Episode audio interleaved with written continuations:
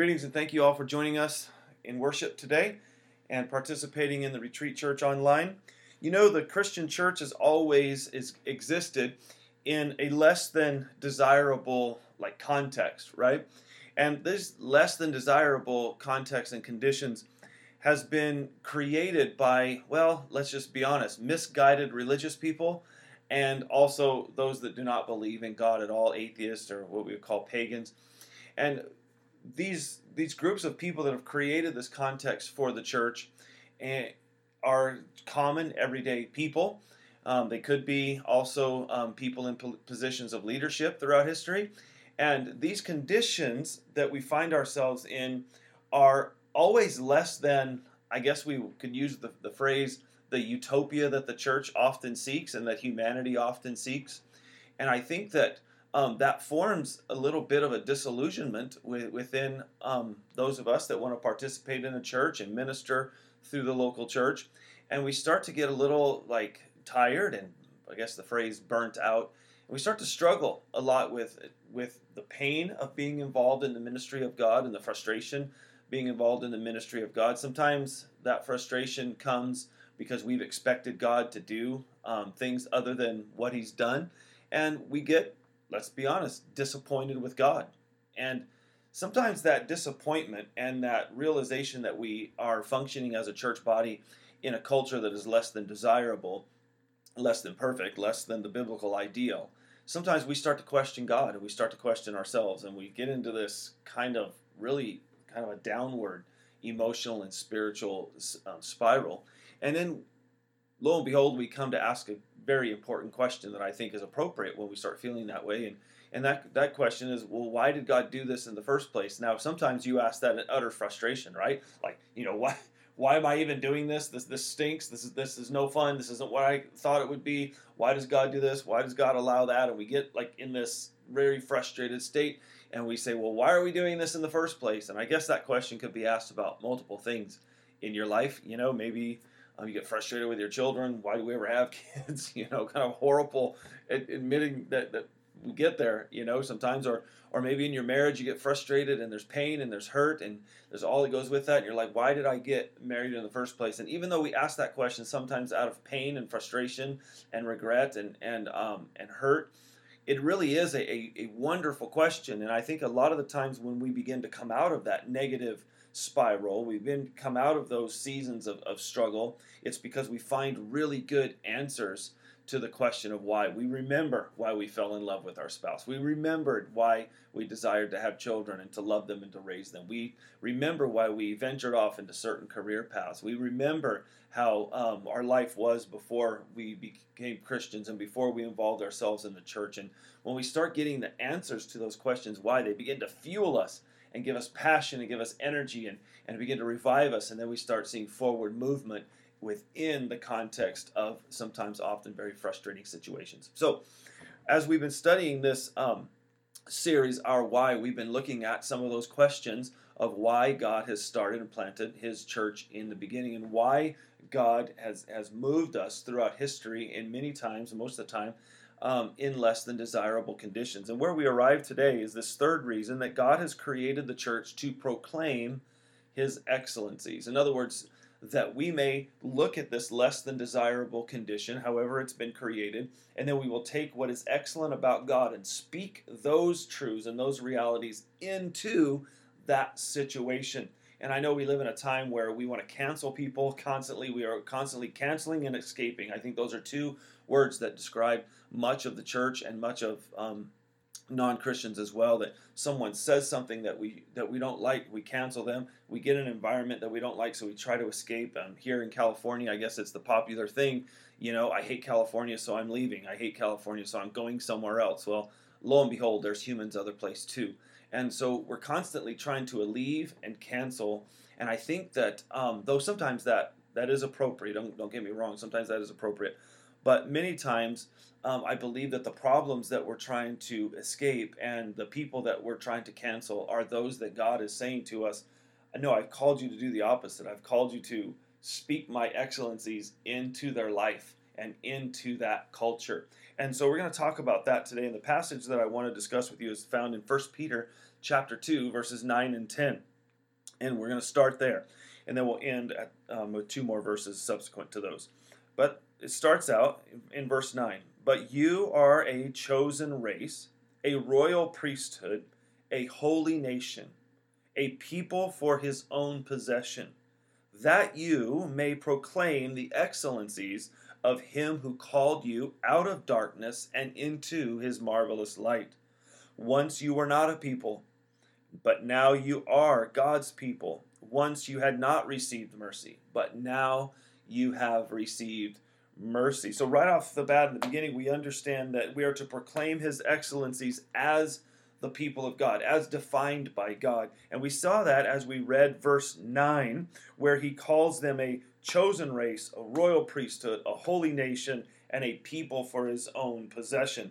Now, the direct um, audience that Peter was writing to was had found themselves in a, a place that was new to them, okay? Um, and it was new to them because the Jews of Jerusalem had been scattered um, throughout a lot of that part of the world, and they found themselves um, trying to be Jewish in foreign lands among Gentiles. And not only did they have their Jewish identity, but then they'd begun to follow Christ. And so they were learning well, what does it mean to um, have my Jewish heritage and identity and becoming a follower of Christ, accepting Jesus as the long awaited Messiah? What does that mean? And there was a lot of bumps in the road and try to figure those things out, but yet they were also following them in the context of a Gentile world without the Jewish heritage, who they also had begun to follow Jesus Christ. And their following of Jesus Christ is what united them together, and they were worshiping together in these local context, in these local churches, and this unity under Christ with diverse backgrounds, religious heritages, and those kind of things. Of one group living in exile in another group's land, and you come together into this place where they were trying to understand their identity. And God is naming this group, this diverse mixed group, He's naming them in these ways, and He's really calling them one. He said, You are the chosen race. You that, that have come from a Gentile background, you that have come from a Jewish background, those of you that are in exile, those of you that are living in your native land, you here together as you follow Christ, you are becoming that chosen race, that royal priesthood, that holy nation that people are God's own possession, and you, as this group of people with this new identity, unified in Christ, your task is to proclaim the excellencies of God. So they proclaimed the excellencies of God as his people. And so when they were coming together, this this challenge it really affected like how do we do that? How do we proclaim that? What and and what do we say to those um, pagans that that are that are kind of ostracizing us and those that are coming against us with with their philosophies and worldviews and, and religious perspectives how do we interact with them and preach christ to them and bring them into this same unity and then the jews on the other hand you had what was called the judaizers people leaving jerusalem going around to foreign lands and finding Jewish followers of Christ and telling them they weren't really Jews, and then telling them that any of the Gentiles that were coming in that they had to adapt the Jewish heritage as well. And so you had this big kind of issue going on. It's not totally different than what we're facing today, is it? With people with various backgrounds, various religious beliefs coming together and finding unity in Christ. And that is one of the beauties of the local church is that at any local church across America, I hope, I, I, hope, and that maybe that's a utopia that we don't really live in that, that I wish we did, but my hope would be that you would land yourself at a local church, big or small, contemporary or traditional or what, all that stuff, right? but you would find people from various backgrounds with various political and, and beliefs, that you would find people with ver- various um, racial backgrounds but they would find their unity in the gospel of Jesus Christ and they would focus on proclaiming those things. I was having a conversation with someone the other day where I said, no matter where you fall politically today, no matter how you view the pandemic, no matter how you view, view these things that are taking place in, in our country today, I think we, there's a focus on the Ten Commandments, the Lord's Prayer, the Apostles' Creed and we proclaim God's excellency at least through those things the Ten Commandments, the Apostles' Creed, and the Lord's Prayer. Those things, if we just start there, and if we can find a home and unity there, then we begin to proclaim the excellencies of God. And so they were to proclaim the excellencies of God as the people of God and as their newfound identity by following Christ. Second of all, we notice in this text that they were to proclaim his excellencies because of his calling. Notice that part of the last part of verse 9 tells us that they were called out of darkness and into his marvelous light. And so when they look and say, I'm going to proclaim the excellencies of God based upon my newfound identity in Christ, and I'm going to proclaim my, the excellencies of God because He has called me out of darkness and into His marvelous light. Now, throughout the Bible, darkness is usually talking about this idea that um, whatever is anti God, whatever is opposite of, of the Ten Commandments, whatever is opposite of the Apostles' Creed, whatever is opposite of the Lord's Prayer, that is darkness. And that's where we lived in part of our context. And before we became Christians, before we were following Christ, we lived in that darkness. Our lives were in opposition, or one of the biblical terms is we had enmity, or we were enemies of God because of our sin. One of the ways that I like to explain the biblical concept of darkness is the idea of being blinded by sin, that our lives are so sinful, our heart is so corrupted by sin, our mind is so corrupted by sin that we fail to see reality. And you can be blinded by a lot of things. You can be um, blinded by love. you could be uh, blinded by um, um, an unhealthy allegiance. You could be blinded by uh, past tragedies, um, past mistakes. You could be blinded by um, promises that people have made to you that, that really don't have a chance of being fulfilled. And so blindness can come from all of these different areas, and usually it comes and means in the biblical sense that are those things that are in opposition to God. When you look at the marvelous light side of things, where we've been called into, His marvelous light is the revelation of God's love in Jesus Christ. So God's love has come into your life. You've so received God's love in your life and the light that He brings and the truth that He brings and the removal of sin by the blood of Christ. And He begins to cleanse you from that and you begin to see clearly. How many of you, as you've been, begun to follow Christ, you look back at your life before being a follower of Christ, and you look back and you say, I can't believe that I thought those things. I can't believe that I believe those things. I can't believe that I ever said and did those things.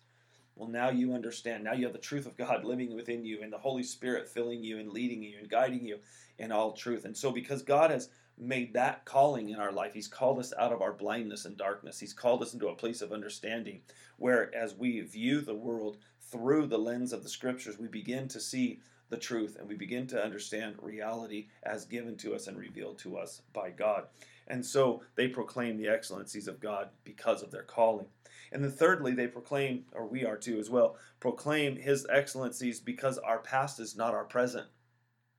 Our past is not our present. Now I know some of us are saying, I know my present is not my past because the past was better. When can we get back to normal? When can we do the things we once once did? When when can we get back to where we were before um, 2020? Well, let me just enlighten you. For those of you that have been uh, blinded by the pandemic, let me remind you that um, 2019 wasn't that amazing.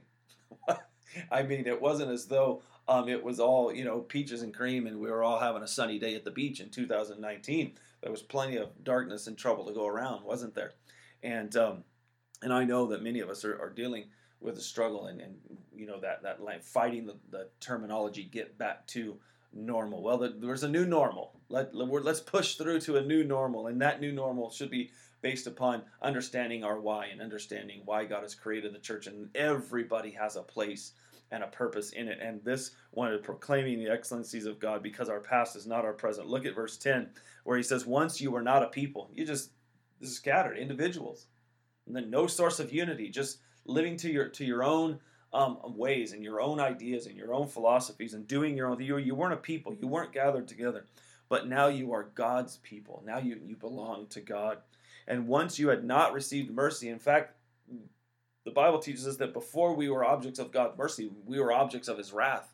And that, I don't know about you, but that's I I, I think I'm safe to say I'd rather have COVID nineteen than suffer the wrath of God. Right? I would do anything but that because we do not want to be objects of the wrath of God. And so he tells us that, but now we have received mercy. A couple passages of scripture to help us kind of wrap our minds around that and, and deepen that thought a little bit is Romans chapter 9, verses 25 through 26, where Paul writes to the Romans, he says, As indeed, he says in Hosea, those who were not my people, I will call my people. And he and her, excuse me, who was not beloved, I will call beloved. And in the very place where it was said to them, You are not my people, there they will be called sons of the living God. And he's speaking of the Gentile people. He's speaking of the people that were told that they were not part of God's plan, and all along they had been part of God's plan. And he now is pouring out to them this mercy because the arrival of the Messiah has been accomplished. And Jesus is there, and Jesus is pouring his life and inviting Gentiles into the family of God and creating one new family, one new group of people in Christ. Also, Titus points this out in chapter uh, 3 of his letter, where he writes this, starting in verse 1 Remind them, remember, this is Paul talking to Titus, Paul telling Titus how to pastor his, his church. Paul says to Titus, Remind them to be submissive to rulers and authorities, to be obedient, to be ready for every good work, to speak evil of no one, to avoid quarreling, to be gentle, and to show perfect courtesy towards all people. For we ourselves were once foolish, disobedient, led astray, slaves to various passions and pleasures, passing our days in malice and envy, hating by, hated by others, and hating one another. But when the goodness and loving kindness of God our Savior appeared, he saved us, not because of the works done by us in righteousness, but according to his own mercy, by the washing and the regeneration and renewal of the Holy Spirit whom he poured out on us richly through Jesus Christ our Savior, so that being justified by his grace, we might become heirs according to the hope of eternal life. And so we know that our past is no longer our present, that we weren't a people, now we are. We are objects of wrath, but now we are objects of mercy. And God has brought us into his kingdom, and he's brought us in, and from this position of our past or our present not being what our past was, is that we can now proclaim the excellencies of God. We don't need to participate in the quarreling and and the evil speaking of one another and um and the rebellion and all. We don't, we don't need to be part of that whole cacophony of of of of, of sin is what it is in people's life. We don't need to participate in that at all. And I, I am I'm begging and pleading every week just about for Christians to to not join in in that rhetoric. And I think there's another passage that tell us that we should not be participating in that, but we should be proclaiming the excellencies of our God. So the concluding challenge for the church becomes this. It is that as the church, we are to speak the excellencies of God into a challenging context. Okay? That's where we're going.